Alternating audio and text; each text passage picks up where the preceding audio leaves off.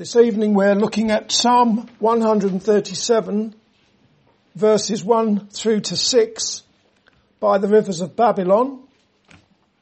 This evening we shall look at a psalm that brings to our attention something of the intense suffering of the Jews when they were in Babylonian captivity from about 600 BC for a period of 70 years.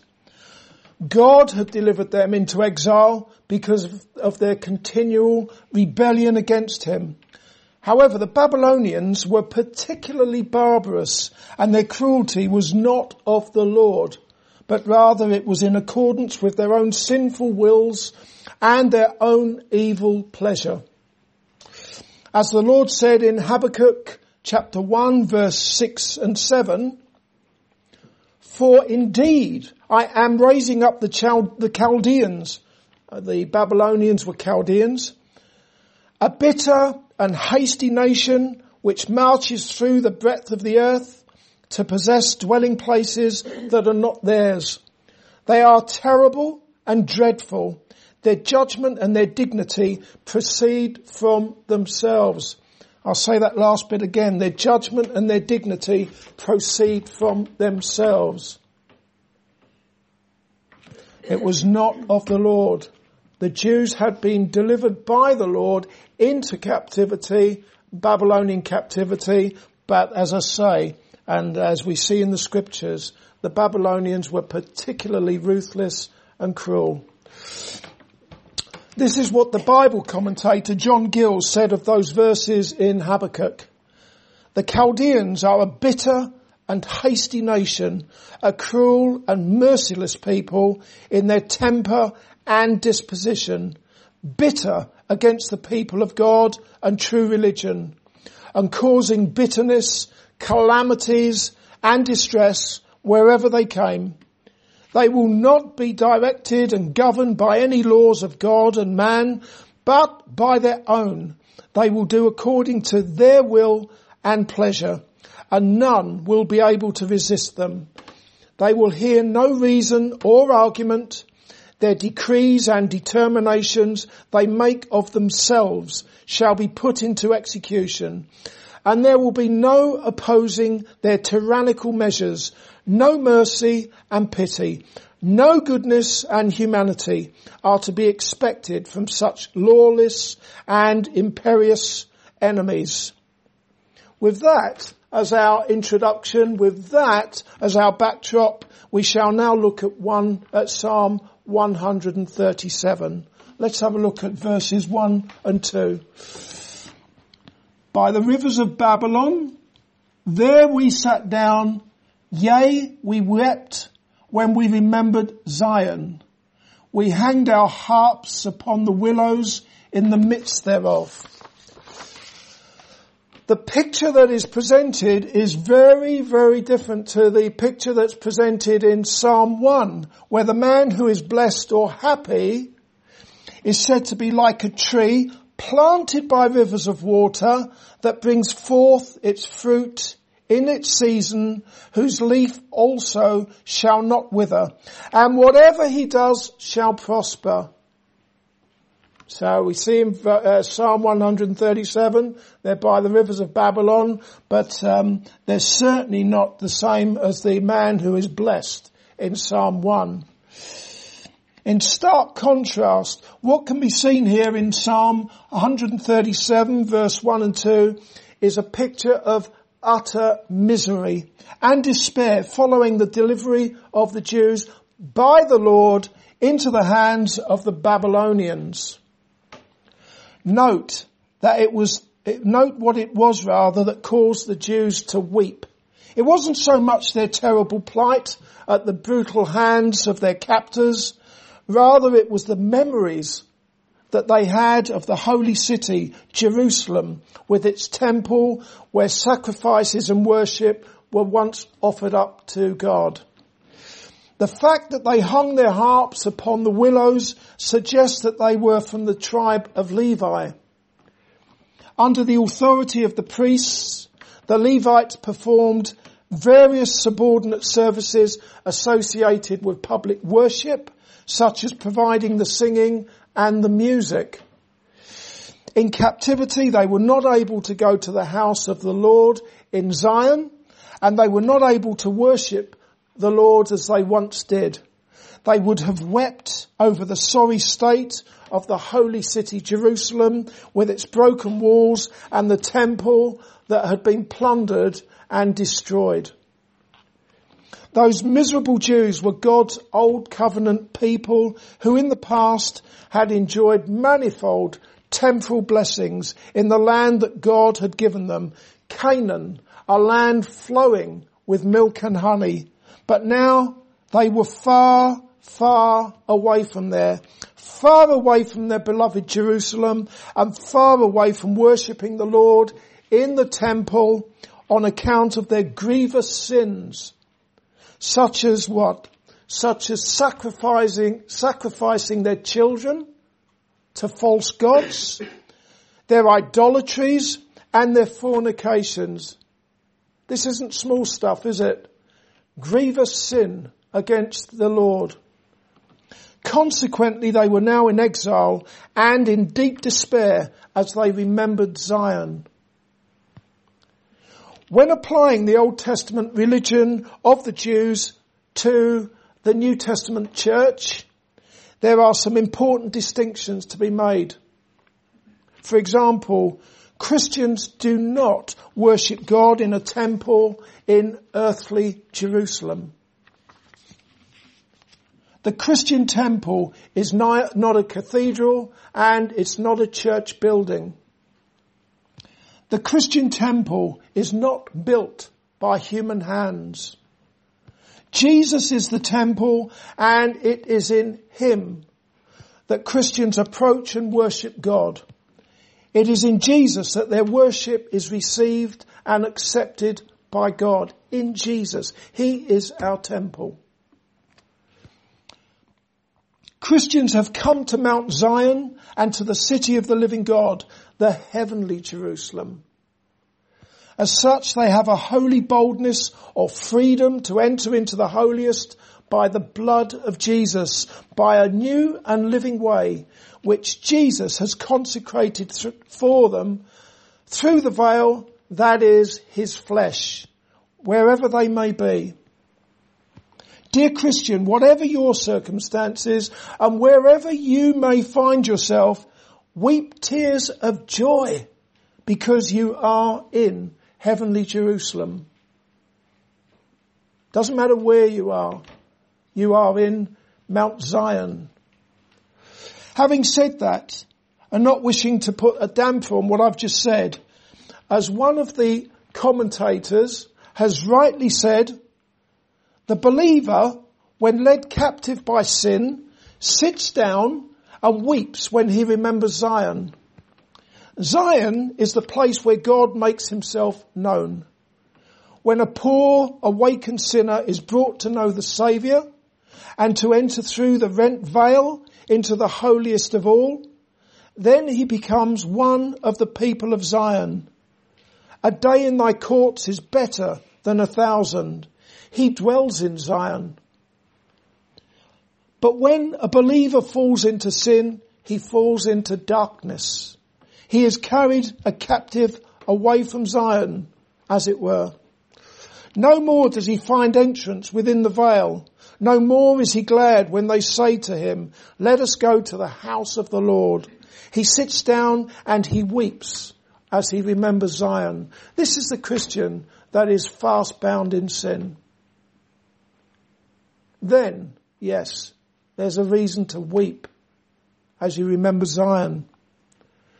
Can you see how that if nothing else, the miserable plight of those ancient Jews reflects the sorry state of Christians who have embraced sin and have immersed themselves in the things of this evil world, even though they are no longer of the world. Consequently, instead of joyful worship of God, the experience is one of tears and misery for the Christian. Let's have a look at verses three and four. For there, for there they carried us away captive required of us a song, and they that wasted us required of us mirth, saying, sing us one of the songs of Zion. How shall we sing the Lord's song in a strange land?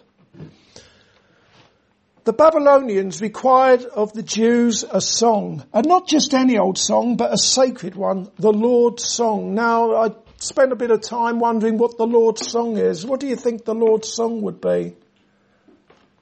It would have to be any one of the Psalms. That's the Lord's song. They're the sacred songs. When the Jews, they sung hymns to God, they sung the word of God, the Psalms. No longer could they sing their, the sacred song, the Lord's song. That would be on a par with the world requiring Christians to sing how great thou art or some other godly hymn or even a metrical psalm. Apparently, the singing of the Lord's song in a public place would not normally have been tolerated by the Babylonians. Therefore, the likelihood is that those barbarous pagans simply wanted to have some cruel fun at the expense of the captives and ultimately, what is it that they wanted to do? The Babylonians, when they required of the Jews to, uh, a song, I mean, you'd be suspicious if the world required of you a hymn. Sing us how great thou art. You'd think, why? What do you care? What interest do you have in how great thou art? And ultimately, what the Babylonians of old would have been doing there is they, they would, would have wanted to cast blasphemies at the Lord. They would have wanted to mock the Jews and ultimately to pour scorn upon not only the Jews, but their God. In the book of Judges, there is an account of the Philistines having fun at Samson's expense when he was led into a feast where a great sacrifice was being offered to their false God. In Judges chapter 16 verse 25, it is written, And it came to pass when their hearts were merry that they said, call for Samson that he may make us sport. And they called for Samson out of the prison house and he made them sport. And they set him between the pillars. They thought they'd have a bit of fun at Samson's expense. Dear Christian, you too can expect to be mocked. You too can expect to be ridiculed by this Christ-hating world. And ultimately, the object of all the ridicule is none other than the Lord Jesus Christ himself. Jesus, who was mocked by the chief priests, the Jewish elders, and their servants when he was blindfolded and when they struck him and they said, prophesy who is the one who struck you? And the Roman soldiers, when they dressed Jesus with a purple robe, robe and they crowned him with thorns.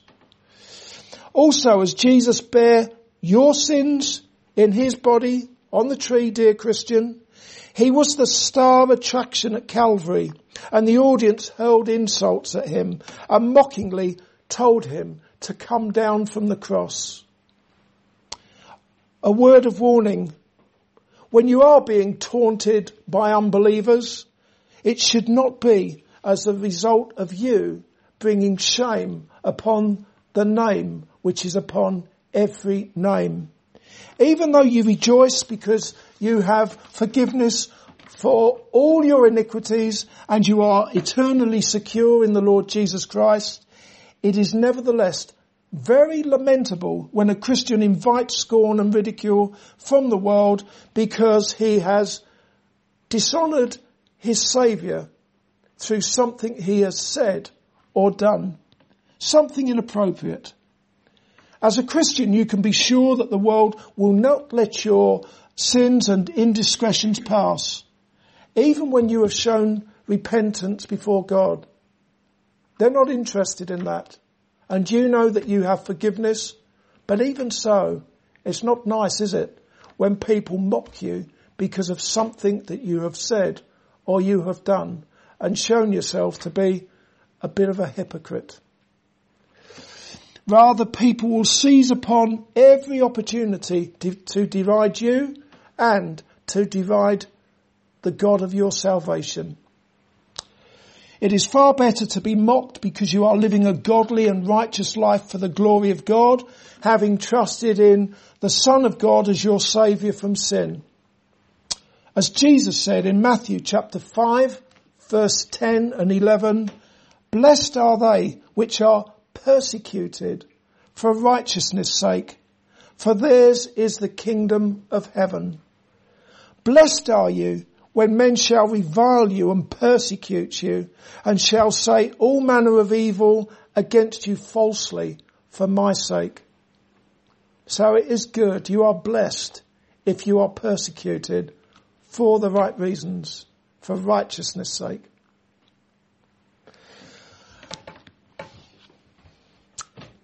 The Babylonians in Psalm 137, they wanted to mock the Jews have a bit of fun with the Jews.